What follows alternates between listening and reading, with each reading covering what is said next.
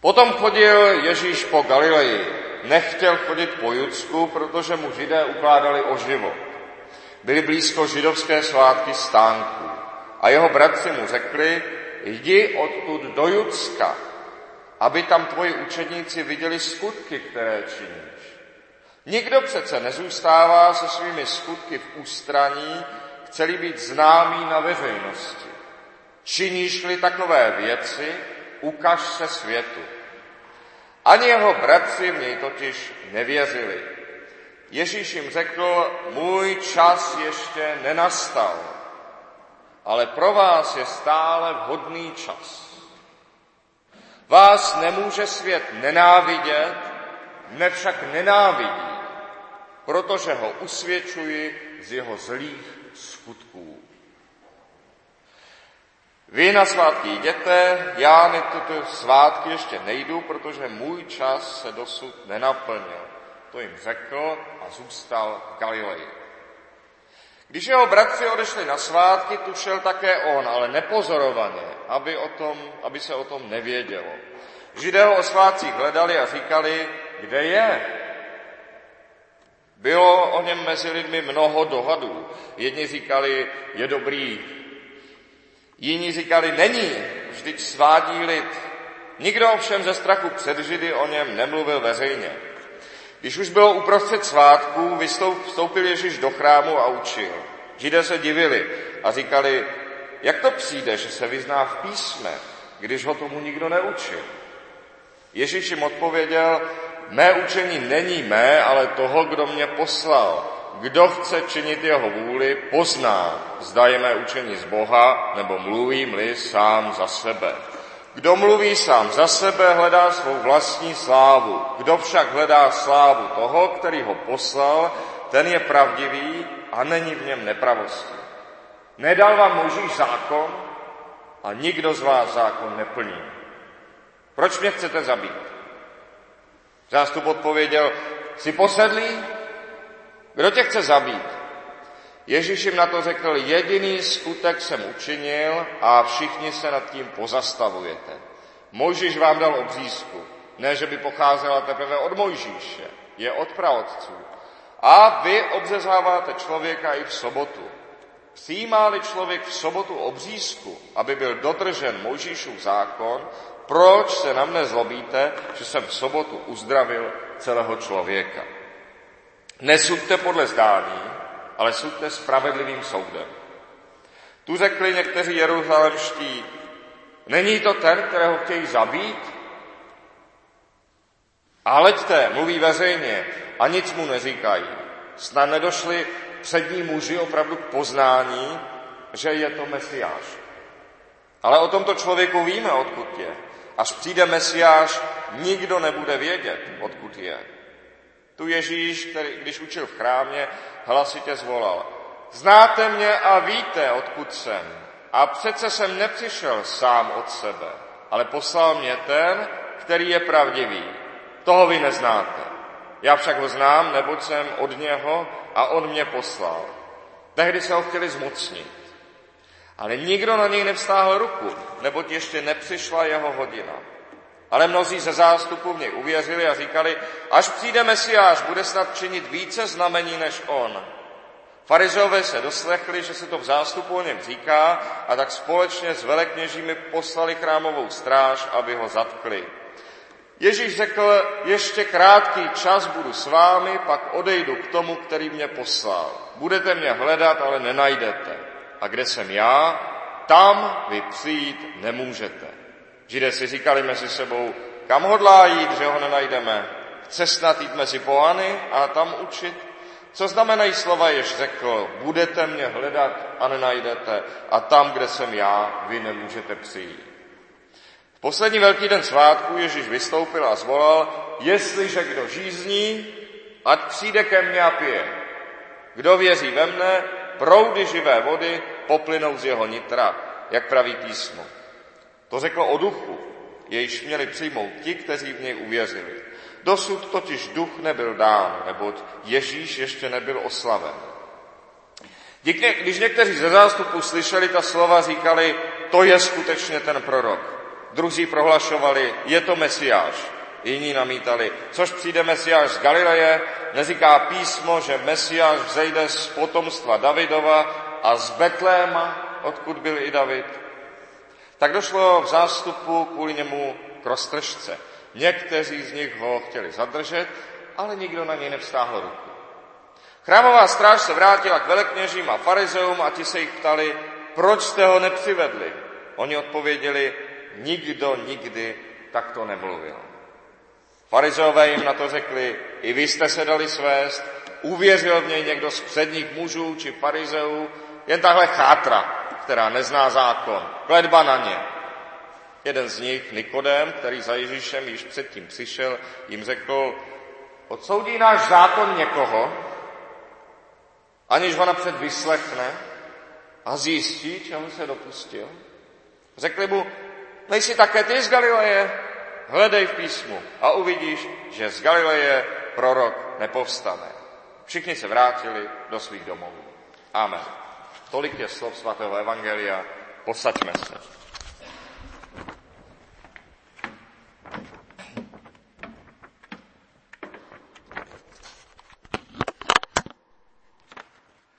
Na začátku čteme, nechtěl chodit po Judsku, protože mu židé ukládali o život.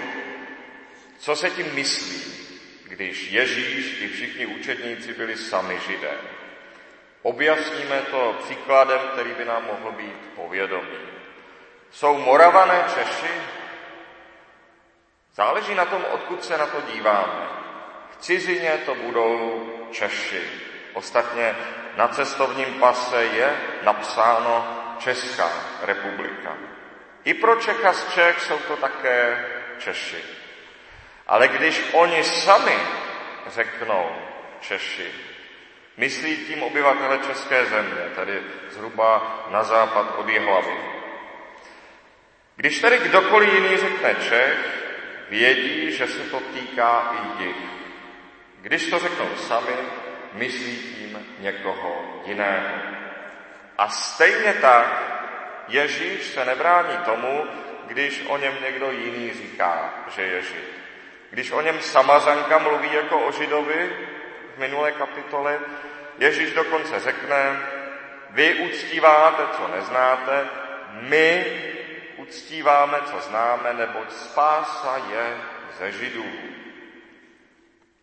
Ale Ježíš sám je z Galileje a pro něj samého jsou židé ti z Judska.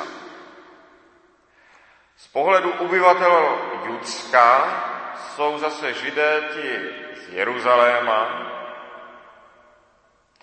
A o samotných židech z Jeruzaléma pak dnes čteme, že nikdo z nich ze strachu před židy o něm nemluvil veřejně. Tedy samotní židé z Jeruzaléma, když řeknou židé, myslí tím své předáky. Tak to prostě lidé mluví. Podobně my všichni jsme Češi, od Aše až po Jabůnkov, ale Moravané mezi námi by neradi byli posuzováni podle Čechů z Čech, Češi z Čech by neradi byli posuzováni podle Pražáků a samotní Pražáci zase by neradi byli posuzováni podle různých manažerů, kteří v Praze sídlí. To je něco jiného prostě. Zajímavé pak je, že tohle celé píše apoštol Jan. A apoštol Jan byl známý samotného velekněze. Tedy Jan sám byl z okruhu, řekněme, těch pražských manažérů. Jan sám byl z okruhu těch předáků, kteří byli v Jeruzalémě. Tak to tedy lidé běžně mluví, takhle se běžně mluví doteď, jako je to zde napsáno. Když někdo řekne, Češi jsou závistiví, nemyslí tím v tu chvíli sebe. Nemyslí tím ani své posluchače, kteří mu na to přikivují a kteří jsou také Češi. A sám tím nepřestal být Čechem, když tohle řekne. Ale myslí se tím nějací typičtí lidé, Nějací lidé, kteří jsou někde více uprostřed, více na vrchu, kteří nějak kazí vzduch a my, my všichni pak kvůli ním vypadáme špatně. Ježíšovi bratři, tím se po židovském způsobu myslí různí bratranci, nikoli přímo rodní bratři. Ježíšovi bratři považují za to nejlepší, aby se Ježíš vydal právě do středu denní, do Judska, do Jeruzaléma, aby byl víc na vrchu, víc na očí, aby byl víc vidět. Říkají, jdi odtud do Judska, aby tvoji učedníci viděli skutky, které činíš. My jsme tu však vlastně již ukázali, že to nejlepší nemusí být vždy uprostřed pozornosti. Že to nejlepší nemusí být vždycky na povrchu všeho dění. Můžete konečně být z Moravy a nijak netoužit potom být z Čech, i když se ta země jmenuje Česká republika. A to si konečně můžeme ověřit a snadno zjistit. Většina lidí na Moravě nijak netouží žít v Čechách, jsou rádi tam, kde jsou. A přesto si těžko nevšimnout, přesto by to nebyla celá pravda, pokud bychom si nevšimli, že jaksi na povrchu dění na povrchu událostí, tedy řekněme v televizi, v různých časopisech. Lidé obvykle lépe vypadají, jsou lépe oblečeni, bývají výřečnější, ba často celá znatelně chytří.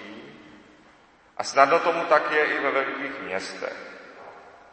Lidé s nějakou schopností dříve nebo později dojdou na vrch. Tak to chodí. Lidé, kteří mají nějakou schopnost, nějaké obdarování, dříve nebo později vyplavou na povrch. Je to jako, asi jako když zamícháme vodu a olej, uděláme z toho takovou směs, tak stejně ten olej časem vytvoří tu vrstvu na vrchu. Ježíš říká svým bratřím, můj čas ještě nenastal, ale pro vás je stále vhodný čas.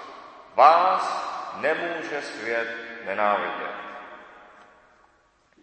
Ano, dříve nebo později se vždy vytvoří nějaká vrstva na vrchu. A vždy to budou nějak obdarovaní lidé. Není to náhodné. Prosadí se nějaký talent, nějaké obdarování. Ale vždy jde o to, čeho si která doba skutečně cení. Vždy jde o to, co je pro kterou dobu podstatné. Vždy jde o to, co která doba vynáší na vrch. Podívejme se na doby, na doby zbožné, na doby veliké slávy křesťanství. Řekněme, nejslavnější myslitelé středověku když se podíváme na jeho životy, zastávali funkce opatů význačných klášterů a místa univerzitních mistrů velmi, velmi mladí. Všichni myslitelé středověku byli velmi mladí lidé. Tak třeba Anselm z Canterbury byl ve 30 letech opatem kláštera, a to jednoho z nejvýznamnějších klášterů. Ve 30 letech.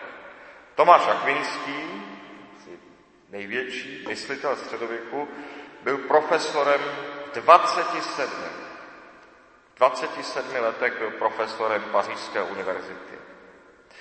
To je proto, že jejich doba o takové lidi stála. Jejich doba takové talenty vynášela na povrch a svěřovala jim důležitá místa. To na jednu stranu. Tedy ve raném středověku se prosadili talenty tohoto druhu a velmi záhy v životě. A ovšem, když se podíváme na doby velmi zlé, lidi, které vynesli ty doby navrh, byli sice velmi zlí, ale hloupí rozhodně tedy nebyli. Novinář Arthur Kessler se ještě před válkou konci 30. let setkal po Evropě s mnoha předními nacisty a fašisty a byl poděšen inteligencí, širokými vědomostmi, hlubokým vzděláním a kouzlem těchto lidí. Také tyto velmi zlí lidé byli mimořádně obdarovaní, nejschopnější ve své době. Takže ano, lidé schopní velkých činů se časem nahoru dostanou, ale musíme se zeptat ještě, jakých činů. Takových činů, jaká si většina jejich doby přeje. Naše doba má opět počase, ono to tak vždycky za čas bývá, naše doba má opět počase zájem o různá spiknutí a proto se podívejme i na tuto otázku. Protože spiknutí jeruzalemských předáků máme i v našem čtení, všichni ho tuší, všichni tuší, že tam máme to konec konců popsáno, že došlo ke spiknutí, aby Ježíš byl zabit.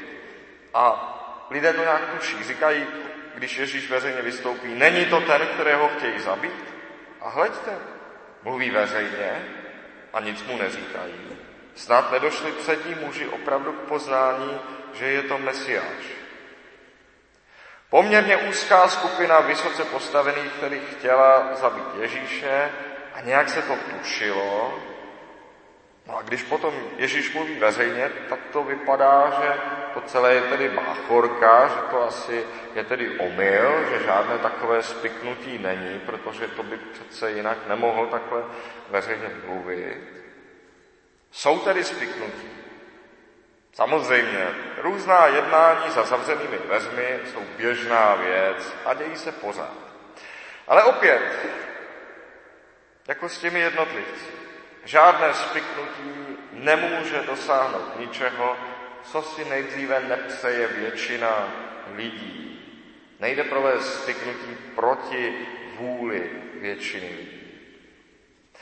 Také když sledujeme různá odhalená spiknutí minulosti, vidíme, že jejich účastníci vždycky tajně chystali něco, po čem v jejich době veřejně volali noviny, aby se to stalo, a vážení lidé té doby veřejně říkali, je třeba udělat tohle. Spiklenci na tom tajně pracovali. A tak spiklenci neměli důvod se stydět, alespoň tedy ne před lidmi své doby. Dobře tak řekl jeden učenec minulého století. Kdyby náhle byla zveřejněna úplně všechna probíhající spiknutí, lidé by na to jenom pokrčili rameny a řekli, no a to si přece všichni přejeme.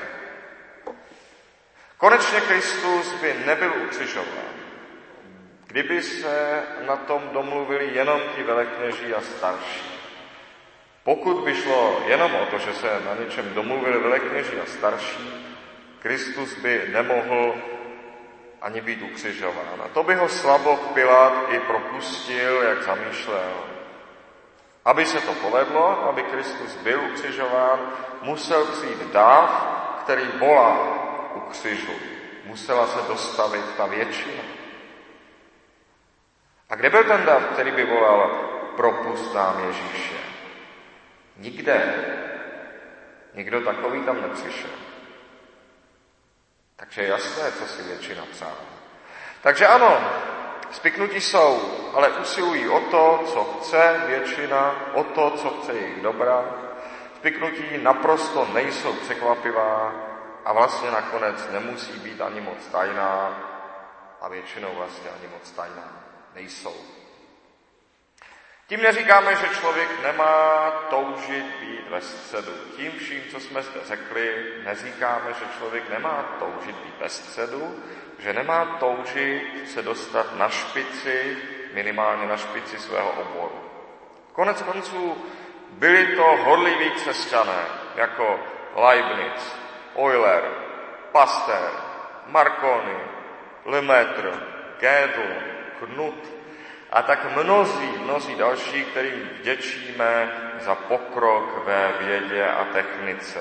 A ti se museli dostat někam do středu na univerzitu. Ti se museli dostat na vrch svého oboru.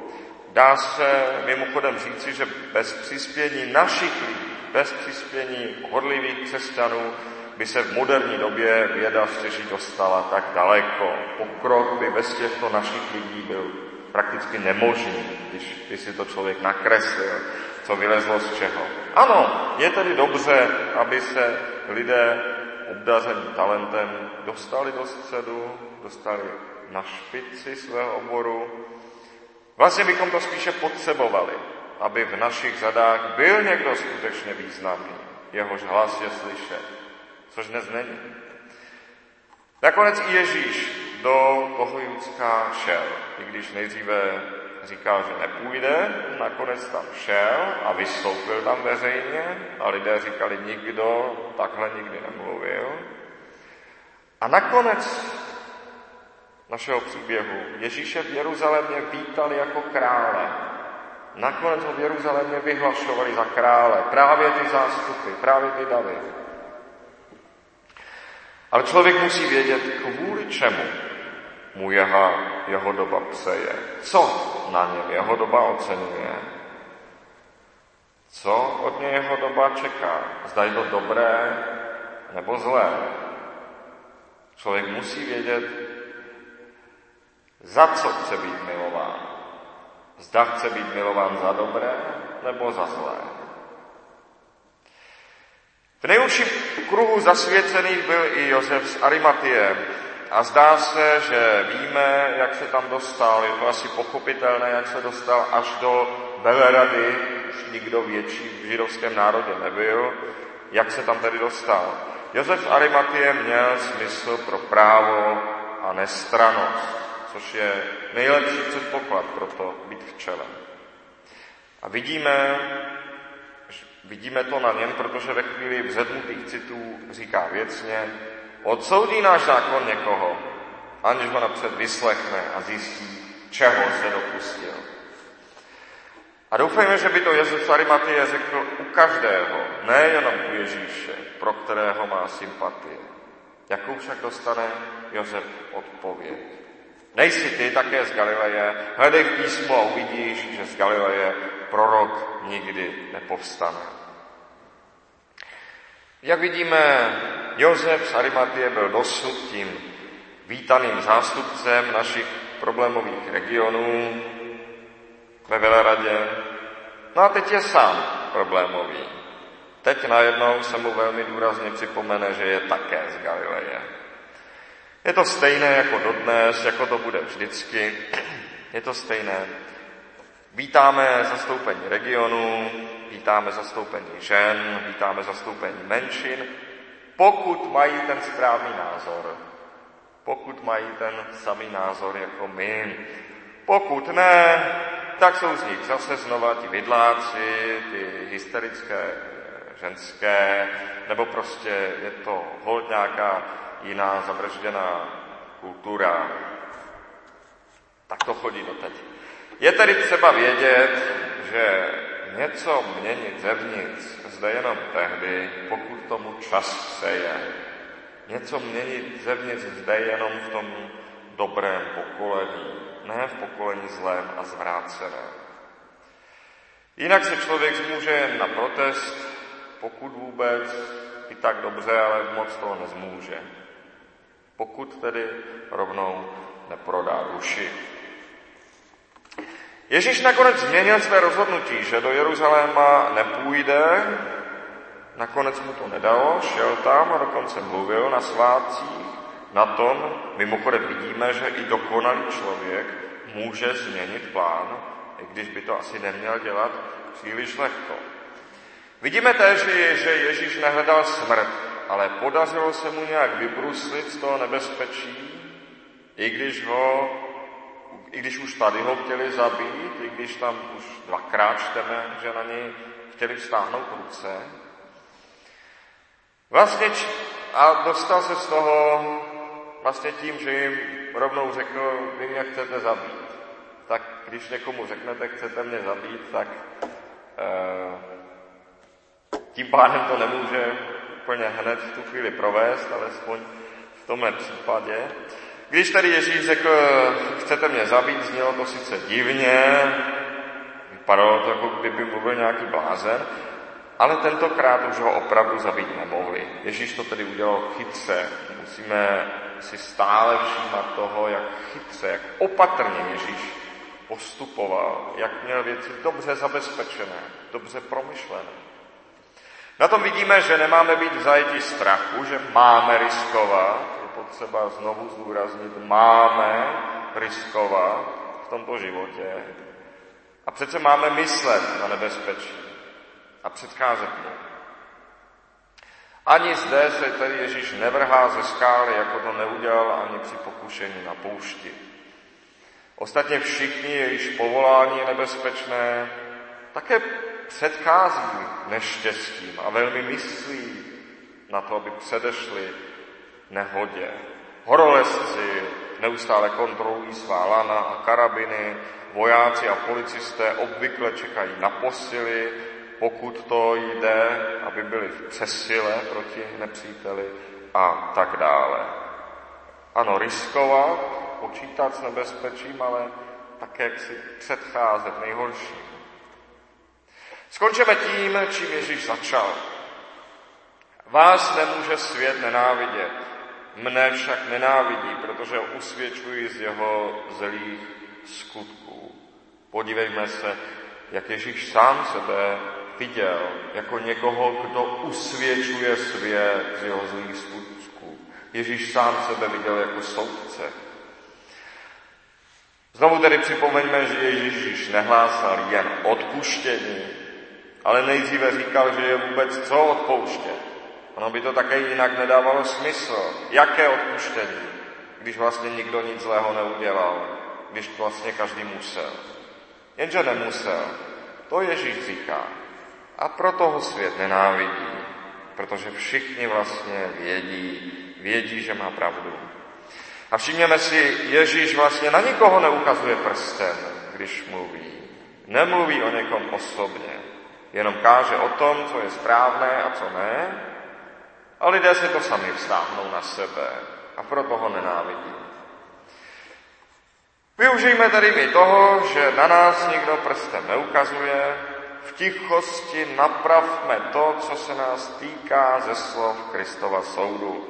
Vždyť proto je Kristus říká. Se zaslíbením, která předtím umlkla i před kterým umlkla i chrámová stráž. Jestli kdo žízní, ať přijde ke mně a pije. Kdo věří ve mne, proud živé vody poplyne z jeho nitra jak praví písmo. Amen.